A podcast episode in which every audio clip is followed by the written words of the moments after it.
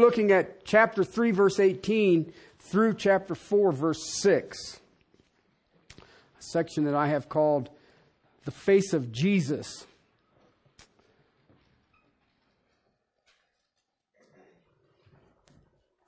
Second Corinthians 3:18 through chapter 4 verse 6. We will pray and then read the word of the Lord. Father, we come now to hear from you. Father, take these words and blaze them upon our soul. Father, fill us with an unquenchable fire to see the face of Jesus. Father, we may pursue, that we may long, that we may be overwhelmed by just the privilege of being saved, but also the privilege of seeing the glory of God in the face of Christ. May that become our passion. May that become our zeal. May it become that one thing that we will never waver in. To your glory and to your praise. Give us eyes to see, ears to hear, in Christ and Christ alone. Amen. 318, but we all, with unveiled face, beholding as in a mirror the glory of the Lord, are being transformed into the same image from glory to glory, just as from the Lord the Spirit.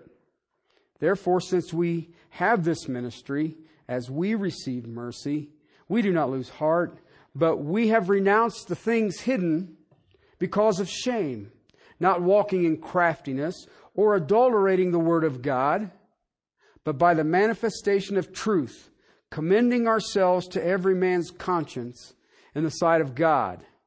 And even if our gospel is veiled, it is veiled to those who are perishing, in whose case the God of this world has blinded the minds of the unbelieving so that they might not see the light of the gospel of the glory of Christ, who is the image of God. We do not preach ourselves, but Christ Jesus as Lord, and ourselves as your bondservants for Jesus' sake. For God, who said, Light shall shine out of the darkness, is the one who has shown in our hearts to give the light of the knowledge of the glory of God in the face of Christ. We've been looking at this for a few weeks now. Actually, I think it's more like a few months. Uh, and, and it's, a, it's an amazing text. And there's times when you are studying and, and when you are pouring yourself into Scripture, uh, I call it myself hanging in the heavenlies uh, where things just do not distract me. And one of the things that I have learned is, and, and I, over these years, is probably the one person that I spend the bulk of my time with, okay, is Paul. What can I say? He wrote 13 letters in the New Testament. It took me nine years to do First Corinthians. Who do you think I was hanging out with? Okay, and, I, am not saying that to shame people. I'm saying it is that we as brothers and sisters in Christ, when I read verse 18, it says, But we all with unveiled face. And, and, and then, then I read that we have this ministry. And then verse 6, where it says, The light of the knowledge of the glory of God in the face of Christ, is again in the context of we all we really need to be aware that I, the, the false teaching that has been going on in, in our community and nationally and internationally, uh, I watch people and they keep telling you that these are Christians, uh, uh, these are Bible based testimonies and all the rest of it, and I can with great confidence this day say they're liars. It is no different than Jesus looking at the Pharisees saying, Have you not read? And I see people get led astray because they have not read. I see them get consumed into philosophies, into angles and schemes and methods. And the reason is they have not read. God gave it to you and I to carry around in our back pocket, use it as a good luck charm. No, it is to read it. It is to read it. And it's an interesting concept. And yet, as I minister in this community for all of these years, I'm involved with different church leaders and organizations. It is so apparent to me that so few have read.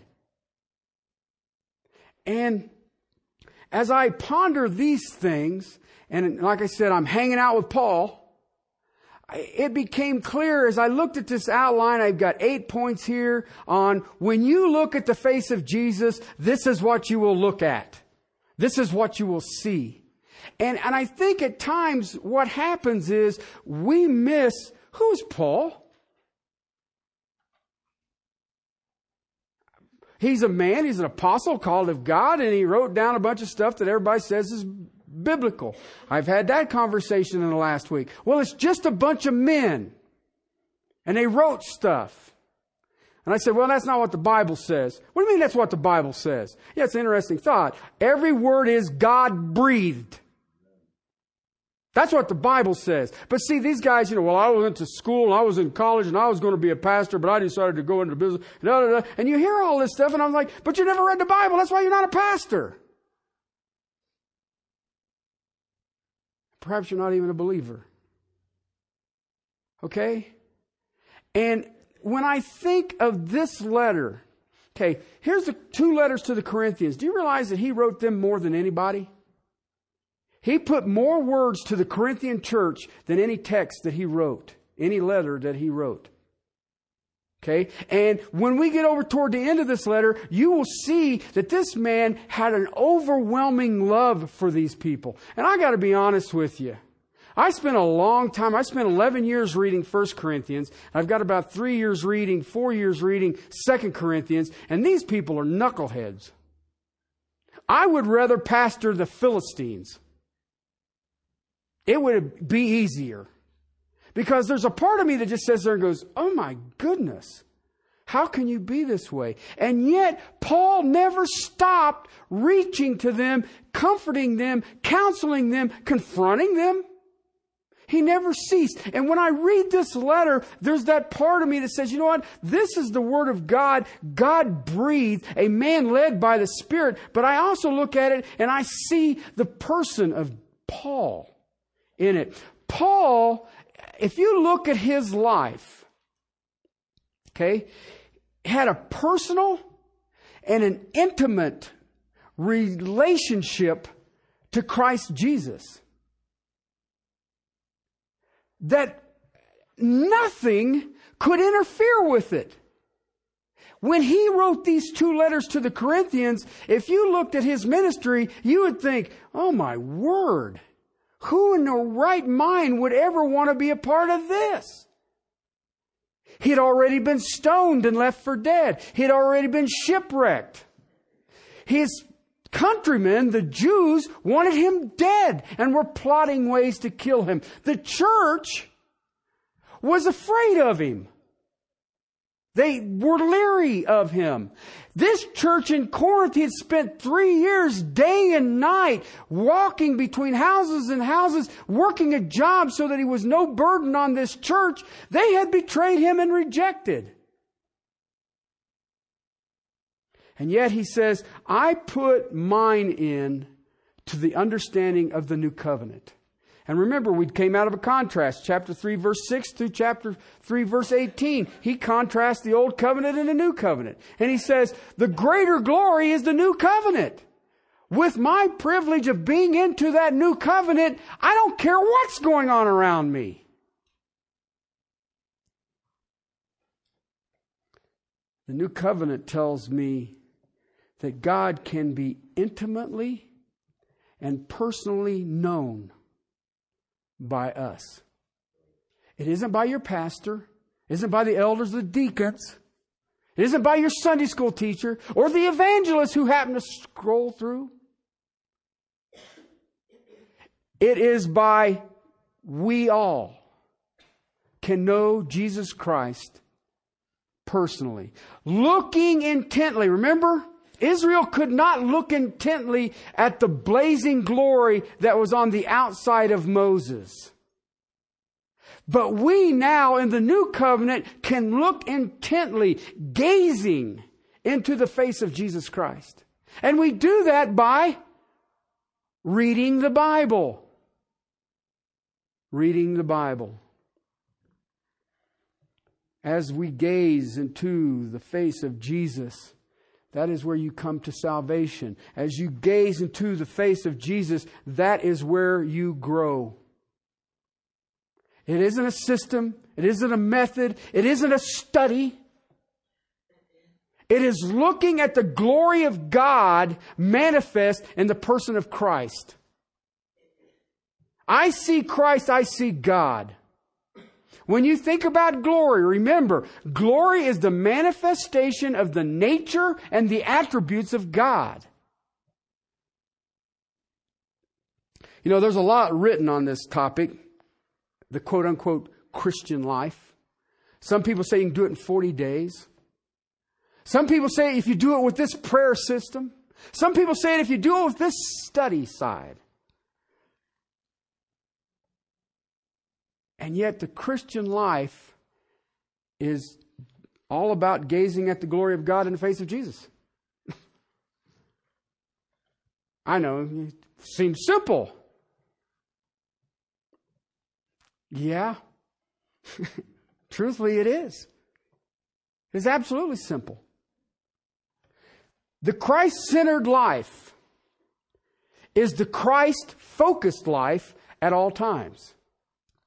You and I, you think about it. Most of us in here, we became closer to God in Christ in the midst of heartache, pain, travail. Why? Because you run out of the, your own abilities. Come to the end of your own rope. And then all of a sudden it is, Jesus help me. Right? But if you look at the apostle Paul, he never lost his focus in the good times or in the bad times. And that's the difference. it's like we are to pray without ceasing. Okay, pray without ceasing. But you would, every one of you would acknowledge that when the proverbial toilet is flushing, I become a prayer warrior. Right? But if you are walking with Christ, then you are constantly in prayer. Dr. MacArthur stated it this way one time, is that prayer for a Christian is like breathing. Sometimes I'm aware of it, sometimes I'm not, but I'm always doing it. Isn't that true? And you watch those people, and no matter what comes at them, they just keep kind of cruising. There are no mountaintops and valleys. It's just cruising right along. But you will find that those people are Christ focused. They are only looking at the person of Jesus Christ. Now, how important is this? Let me share with you something. I had this discussion this week uh, with a person. when he, I was working on his motorcycle and he found out I was a pastor. Okay? And of course, as soon as he finds out I'm a pastor, he's all of a sudden a Christian. Okay? It's just poofta. It's just magical. I didn't, but yeah, I'm a Christian. Okay. And, and you're like, well, all right. And I'm, I was like, have you listened to the words that come out your mouth? I'm thinking that geez, these two ain't coming together. But, but, you know, he says, well, um, you know, he, he goes to and he says, well, you know, it's easy to be a Christian. You just say the sinner's prayer. and I kind of chuckled just about like I just did. And he says, well, you don't say the sinner's prayer. Say, sinner's prayer is not in the Bible. He goes, what? It's not in there. Well, then how are you saved? Ding!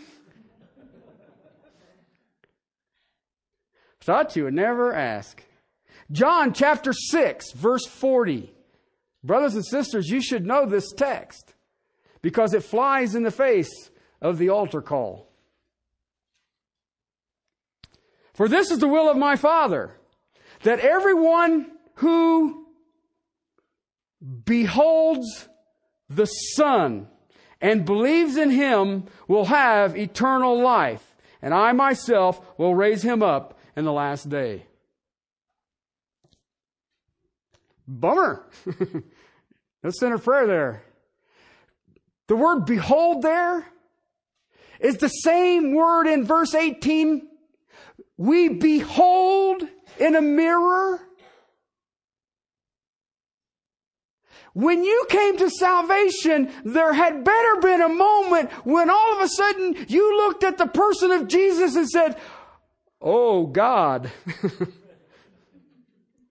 Behold, the glory of God veiled in humanity. Eternal life is to those who see Jesus for who he is. Ain't got no prayer. It ain't got no aisle to walk up. It ain't got no liver quiver going on. Or you know the hair was standing up on my neck. It must have been like Jesus thing going on. Nope. Ain't none of that. Jesus is the one who is the fullness of God. He expresses visibly the grace and truth that is the glory of the Father.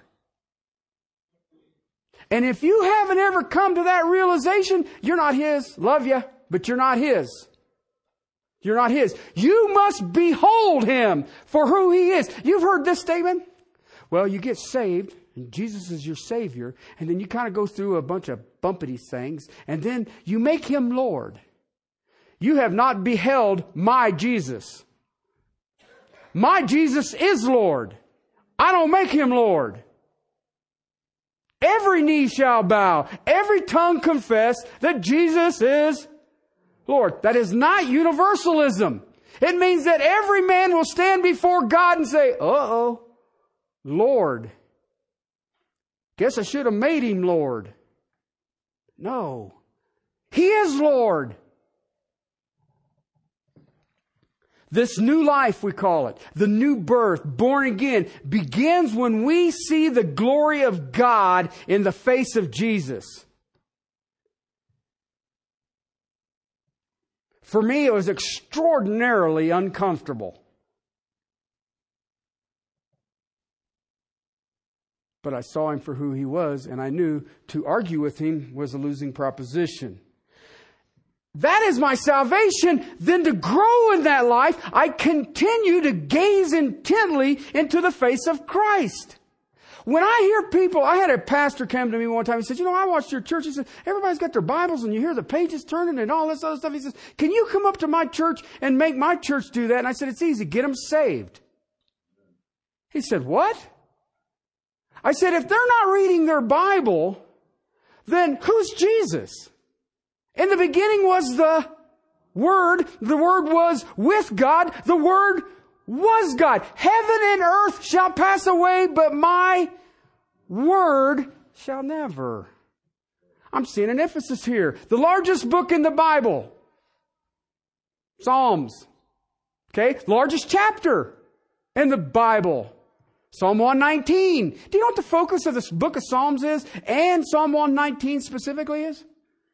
The Word. I'm seeing a pattern.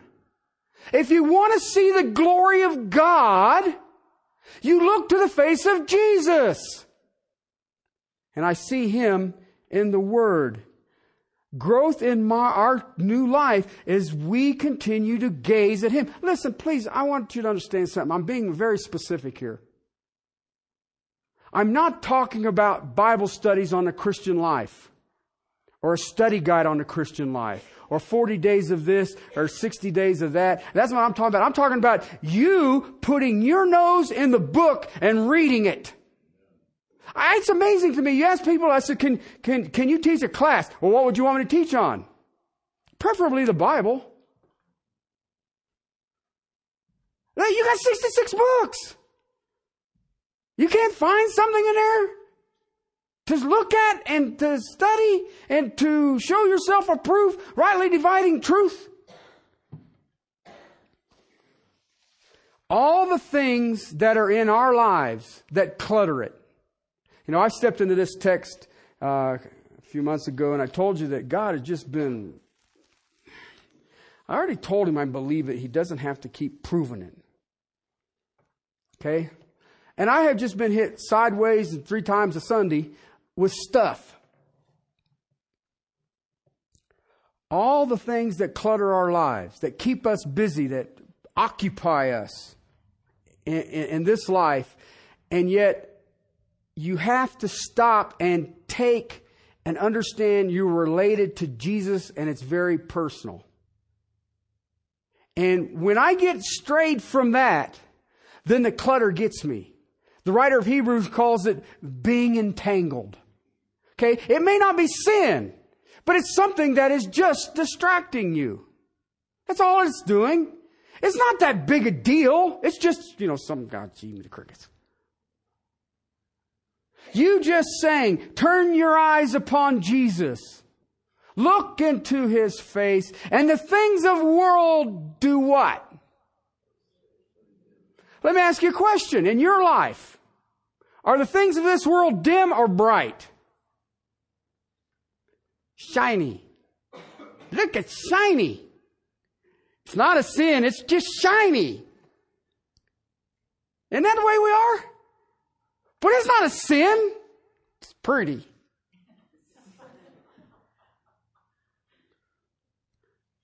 Right? Don't we do that? And guess what? What you're not focusing on. The Christian life is gazing at the glory of Christ and watching the world grow strangely dim. Looking to Jesus because Jesus is the author and the finisher of our faith. Fixing our eyes on Him, we can run with endurance. Really? Yeah. I read Isaiah. You will run and not grow weary. Unless you're looking at the pretty things. Then you're going to get weary. If I look at Jesus, guess what? You don't get fatigued.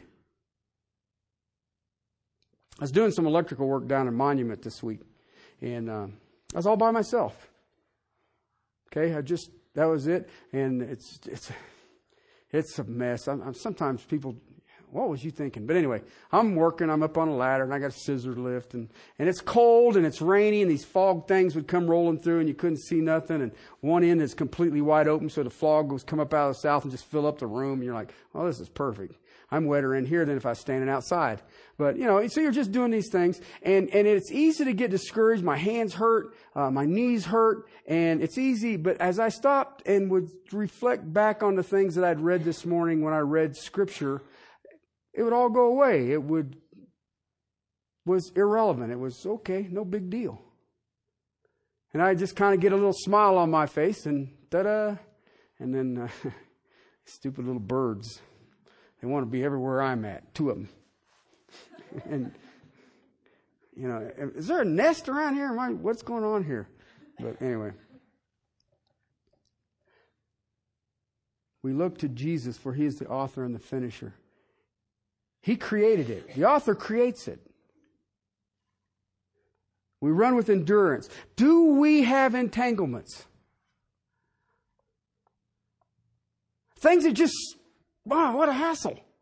You know, and I shared with you guys uh, a couple weeks with a message that it just seems like everything's complicated. Well, I'm still in that. Nothing is being easy. Okay? And you're just cruising along. But you know what? If I look at the situation, it's not pretty no more. But then it dawns on me the privilege of being a child of the Most High God. And then I thought, you know what? He's but yet providing. I'm helping some people out that needed help, and God has brought me this way, and through these talents He has given me. I have the privilege of helping these people. And it freaks these people out. You're doing this work, and all of a sudden they find out he's a pastor. What's he doing up on that ladder? I'm getting closer to Jesus. I'm about 12 feet closer than you are. Okay, but you see, I, it's, you know, same thing when, when I work on the motorcycles. People say, well, how can you work on motorcycles?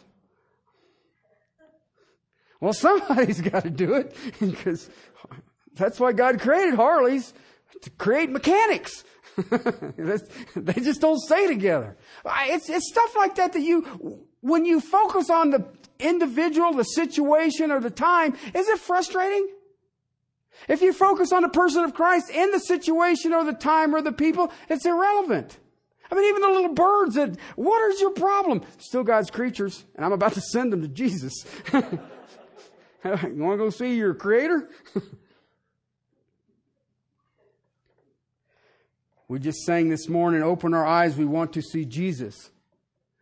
Our spiritual condition is measured by our gaze of the glory of God in the face of Christ. Did you hear what I just said? I listen to people try to tell me, you know, I, when a person tries to explain to me their spiritual maturity, they make me really nervous. Okay, so if you want to tell me how spiritual you are, you may want to hold off. Okay, because spiritual condition is measured by our gaze at the glory of God in the face of Jesus. You ever thought about how much time you waste? Or perhaps you don't waste any time. You got them things on your TV. I grew up when you had to get up and go over and turn the channel.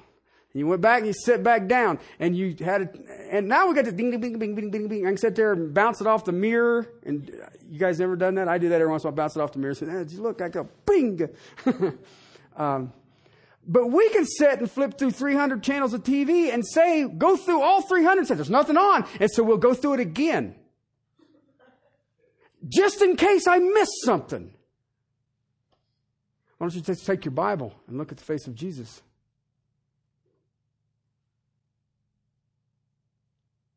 Because our condition is going to be based on how we gaze. And do we gaze intently to the glory of God revealed in the person of Jesus Christ? Your salvation started there, according to the Bible.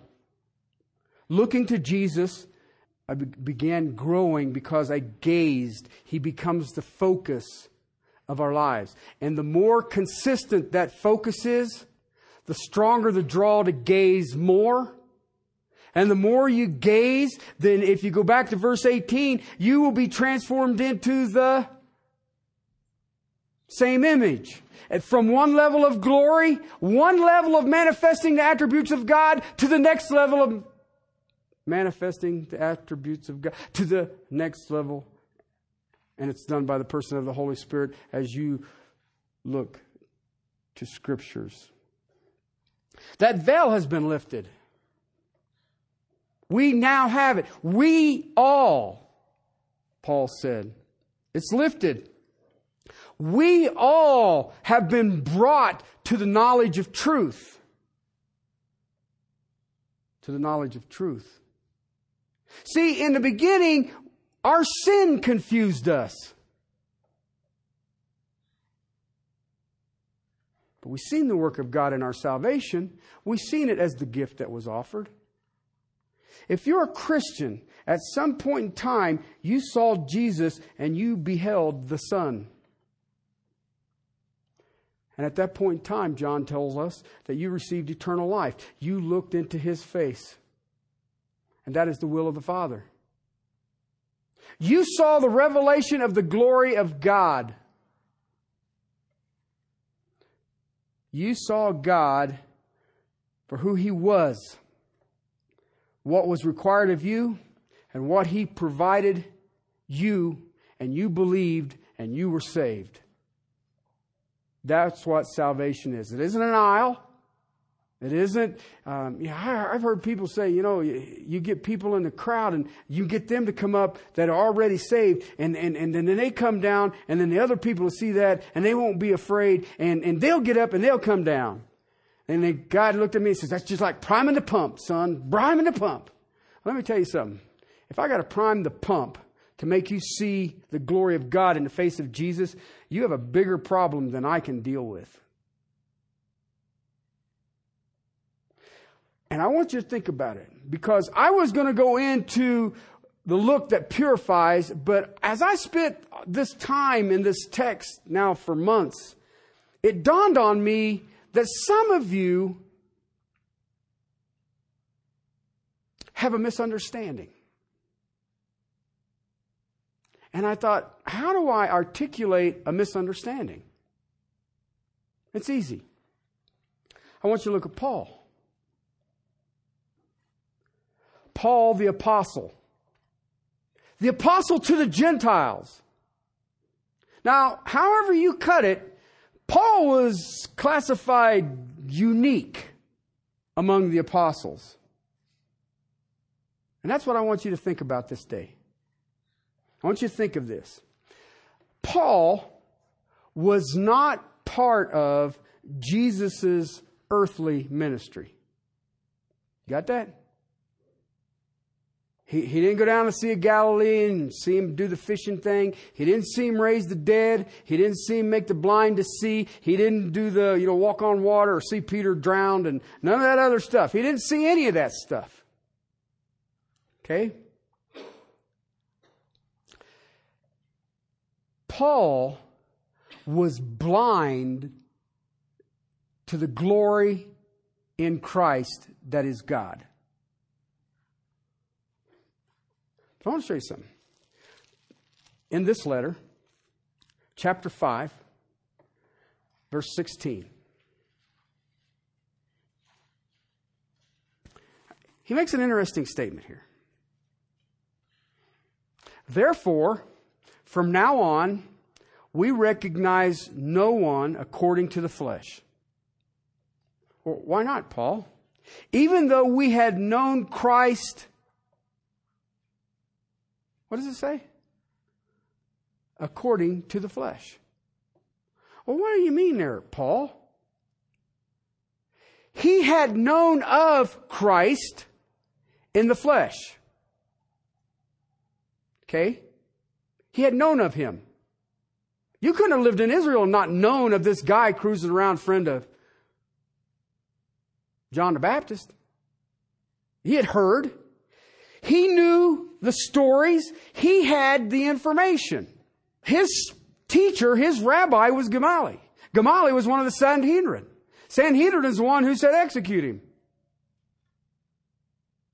So one of his students, actually his prize student, Paul, would have had the information. He had never seen him.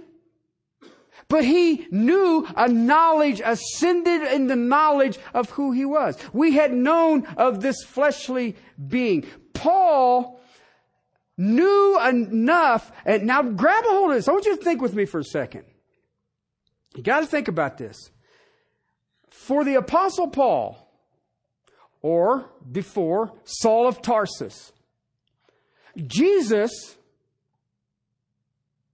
was a focus of Paul's life even before salvation.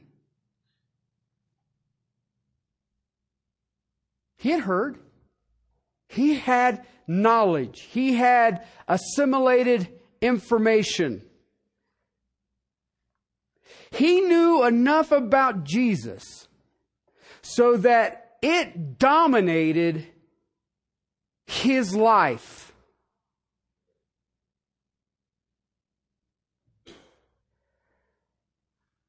But it was a negative sense. He knew enough that Paul hated Jesus, and he hated Jesus with a passion. He knew enough about Jesus that he devoted his life to the persecution, the imprisonment, or the execution of any and all of Jesus' followers.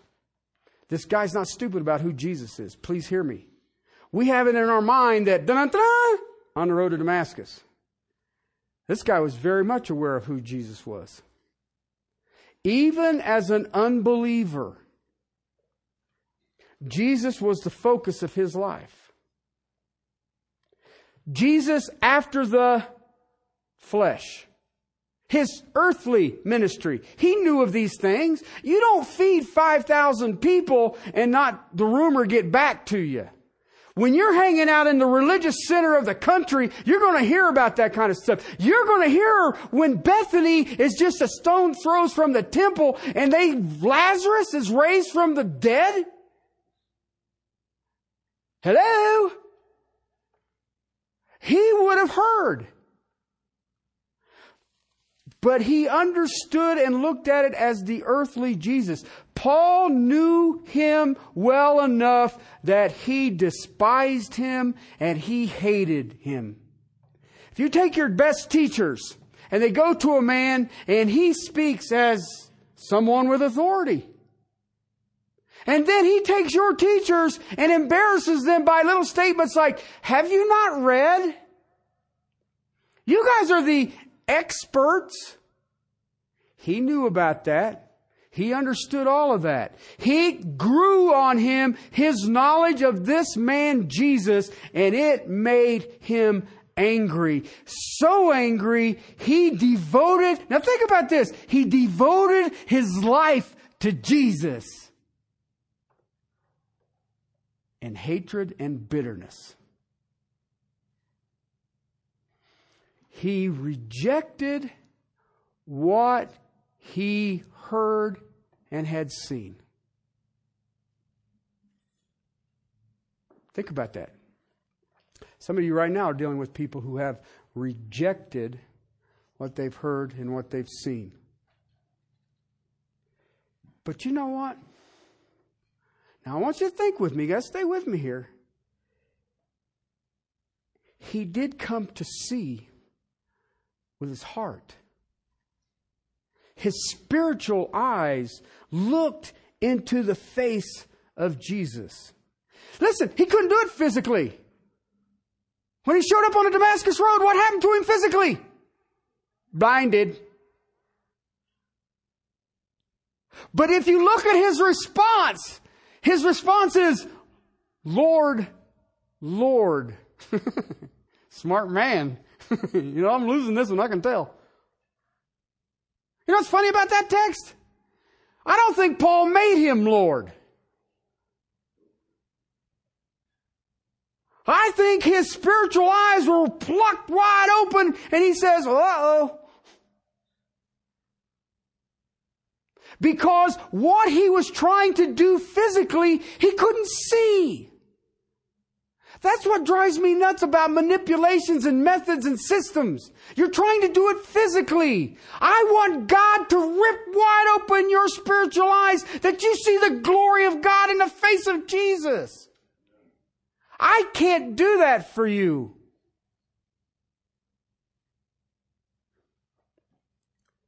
In the physical blindness of the heart, he couldn't see. Then the spiritual light came on and Jesus, for the first time, he saw him as he really was. He looked into the face of Jesus as John 6 says, remember? He looked into the face of Jesus, his spiritual eyes were open, and he was totally transformed. Bingo! Just like that. When I see people today take the name of my Lord and live just like the world, I can look at them and say, I don't think you're saved. And of course, golly, you think I was, but their spiritual eyes ain't open. Because if you see Jesus, you see the glory of God in Him, you can't stand there and not be transformed.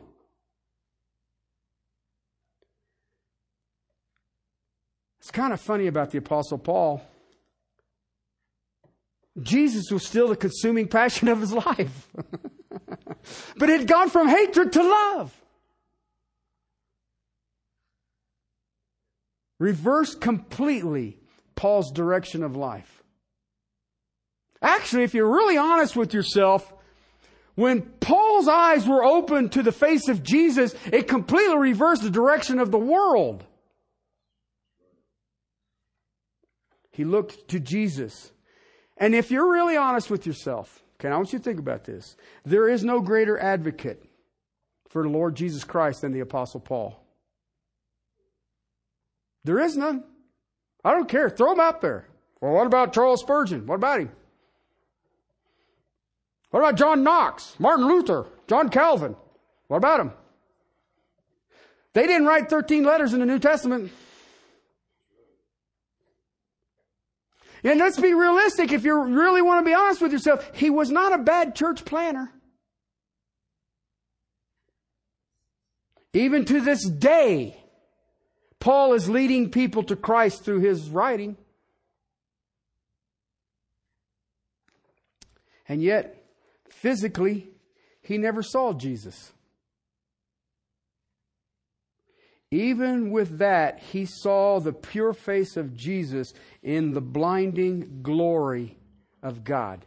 In, in, in, Acts chapter 26, verse 19, he describes it as a heavenly vision. Okay? That's the vision of Jesus that counts. I, you, you look at people who paint his picture and, and all these other things, and I just look at it and think, it ain't getting it. It, it, it ain't doing, well, he's got beard, you know, I don't, you know, where you, what's up with the blue eyes? You know, I'm, I'm just really curious about that. I, I've been to Israel. I didn't see any blue-eyed Jews there. Okay, which made me stand out like a sore thumb, which is really great on the Sabbath because they don't want to touch a Gentile on the Sabbath. And that's just like parting the Red Sea.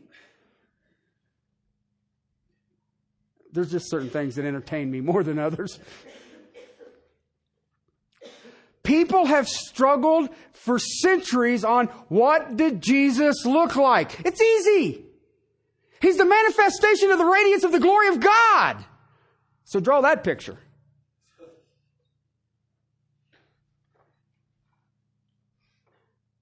had a guy, I've got a motorcycle that I'm building, and I'm calling it my Isaiah bike. And I want the gas tank to have God's hand like this, and then the water in the hollow of his hand and the span of his hand will be creation. Okay, so all these little artistic guys who run around left brainers or whatever they are, I tell them what I want and they look at me like I fell off. He says, You gotta be kidding me. And I said, Well, no. But that's what I want. I want the hands of the Lord kind of holding the two tanks, and then the tanks would be creation, and the hollow of the hand would be the water. And, and they just look at me and go, I can't do that. Smart guy. So I can't either. Perhaps that's why my motorcycle's not done.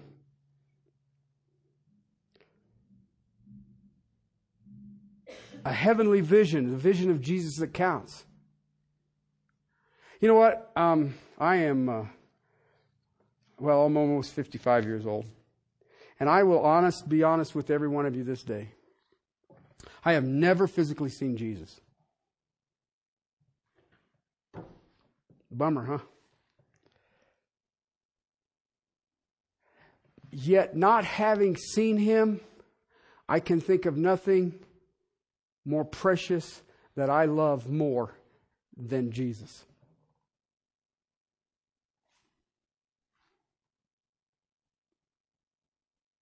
And I, I can't do that on my own. I have no ability to do that. Have not seen him physically, and yet the wonders of, of who he is and the glory manifested in him, I know him spiritually. I know him intimately. I know him personally. People say, You tell me you read that book every day? Every day. Have now for 20 some odd years. I would like to tell you that there's some great spiritual blinding thing that happened in my life. I don't have it. But I know that every day the world has something that wants to entangle me, to distract me, to clutter me. And if I don't start by looking into the face of Jesus, then I will probably be distracted or entangled or something.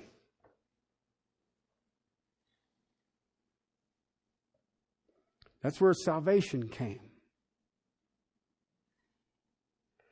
Listen, I want you to think about it. Jesus' earthly ministry. How many thousands, how many hundreds of thousands of people saw Jesus physically and never understood? They never understood. Physical eyes never saw the glory of God at all. And yet the glory was there all the time. It Wasn't like it was hidden. You know, and I get people say, well, you know, Jesus never claimed to be God. Have you not read? Too many crickets. That's why they wanted him dead.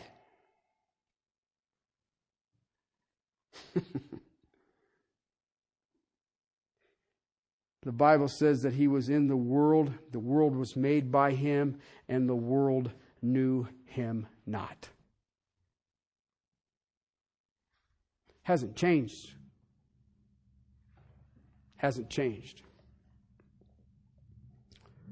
I heard statements on this man's predictions this week that he's a Christian and it's Bible based.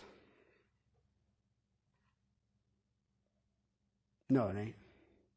It ain't got nothing to do with the face of Jesus. It's got nothing to do with the glory of God. I don't care what you're predicting. If it isn't manifesting the glory of God, his own received him not. They had no understanding. The apostle Paul was his own. And he knew enough about Jesus that he was just really hate, hated Jesus. And he wanted all of his followers either to repent back to Yahweh or die.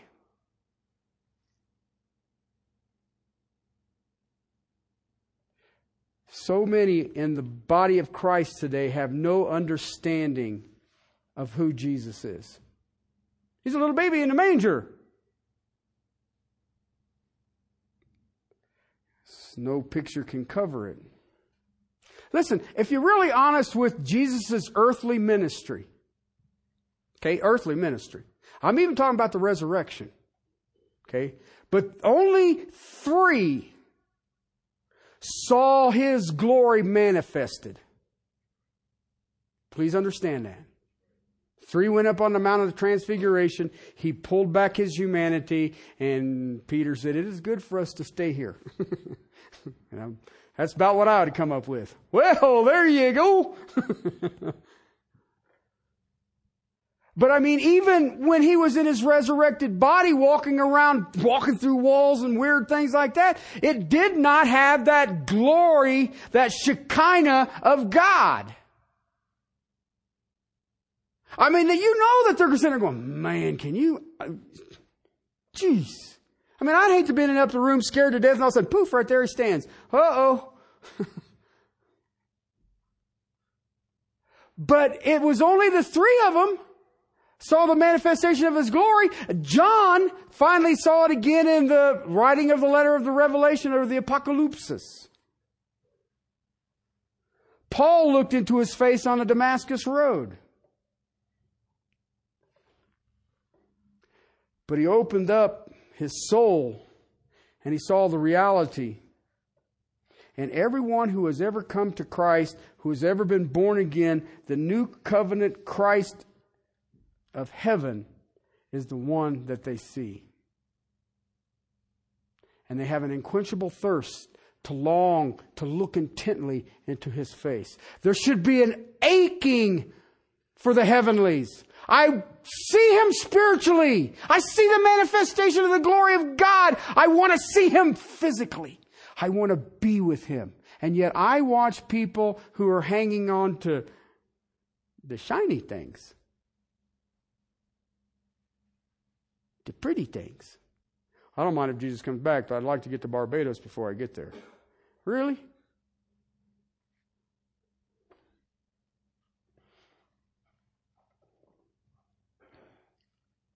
Paul saw him. And you know what? Paul never, ever, ever stopped gazing at the face of Jesus. Okay? I know that. I read his last letter. Last letter he ever wrote. He's in the Mamertine prison, preparing to have his head removed. Okay? And we all have a tendency to listen to the last words of somebody. Right? Or what was the last things that they were saying? Here's what the Apostle Paul says For I am already being poured out as a drink offering, and the time of my departure has come. I have fought the good fight. I have finished the course. I have kept the faith. And in the future, there is laid up for me the crown of righteousness, which the Lord, the righteous judge, will award to me on that day. Not only to me, but also to all who have loved his appearing.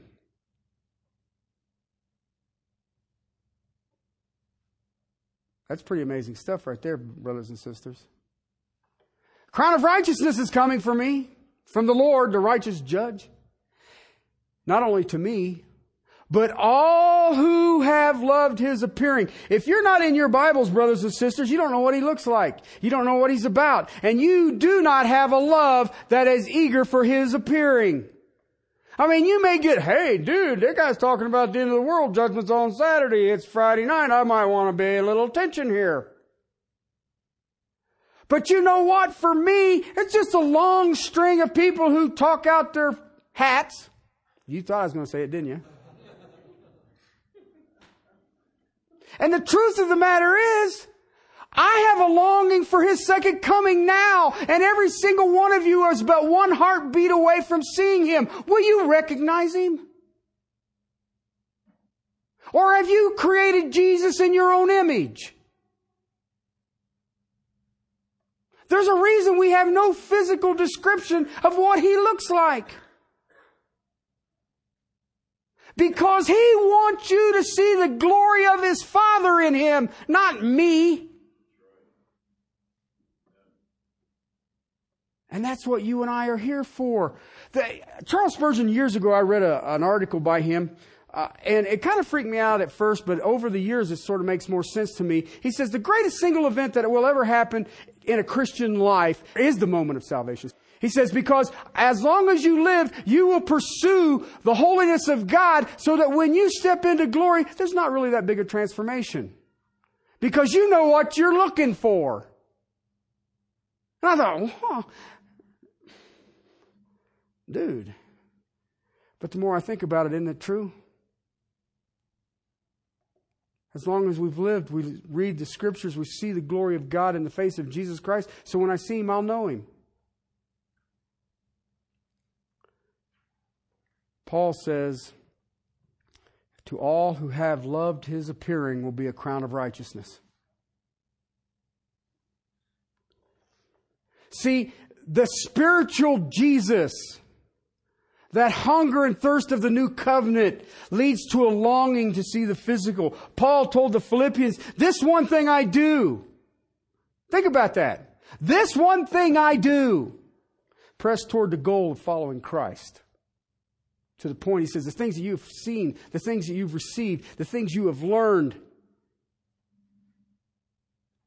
Do those things? What? Can a mere man Yes, I am an imitator of Christ. So be imitators of me. See, the Old Testament saints, they never saw this. The new covenant, the veil is removed. We see Christ. The glory of God revealed in the face of Jesus Christ. You know what? I, I watch people, uh, they, they, when people start talking about the judgment day and the end of the earth and the rapture of the church, they all want to look at Revelations, right? Let's go to Revelations. Wow, oh, oh, oh, get it all figured out. Okay, but you know one of the things that you miss in the book of Revelations? You who have the veil removed now see the person of Christ physically standing back on the planet earth again. Apocalypse. Okay? What that means is if you're not expecting it, it's going to be a bummer. But for those who are expecting it, it's Parousia. And Parousia says, He said He's coming back. Look! And He will come back in His glory and every knee shall bow and every tongue confess. And they're going to see the manifestation of the glory in physical attributes. It's going to be like the Mount of the Sand transfiguration on steroids. Because if you look at it in its context, he shuts out all the heavenly lights. which makes it like really dark. And then there's a light, and it's Christ. Okay? And it is a blinding light. We see Christ, the glory of God revealed. The reason that I wanted you to look at my brother Paul is because what I just gave you is the plead of this text. Look to the face of Christ. See the glory of God manifested. And the more you look at it, it will transform you into that image. And let me tell you something. There is no system, there is no method, there is no philosophy that's going to get you there quicker.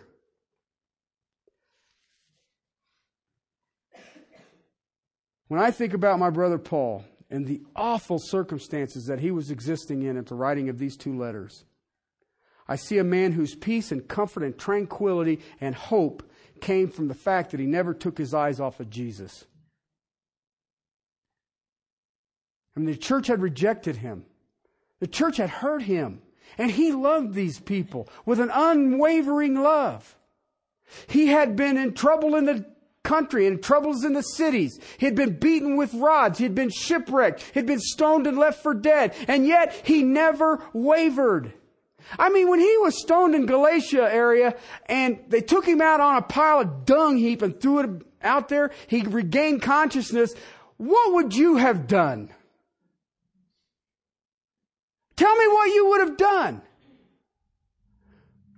I'd have went with the sons of thunder. Fire and brimstone, Lord, fire and brimstone. One shot, bingo. That's what James and his brother thought they should do. You know what Paul did? He got up off the dung heap and went back in and preached. Why? Well, it was the focus that he was looking at. This text is calling you and I to the same vision. If you have never come with the heavenly vision of seeing the face of Christ, the glory of God, then you're not saved. If you have come and you have seen the glory of God in the face of Christ, then you should have an unquenchable thirst to be in the book so that you can gaze intently at the person of Jesus Christ and be transformed into the same image from one level of manifestation of the attributes of God to the next level of manifestation of the glory of God. Let me ask you a question. I'll ask you some simple questions. How are you doing with pride? How can you have pride if you look at the face of God? He only spoke existence into being. What'd you do? Let me, I'll give you a good one, one that just is a blast.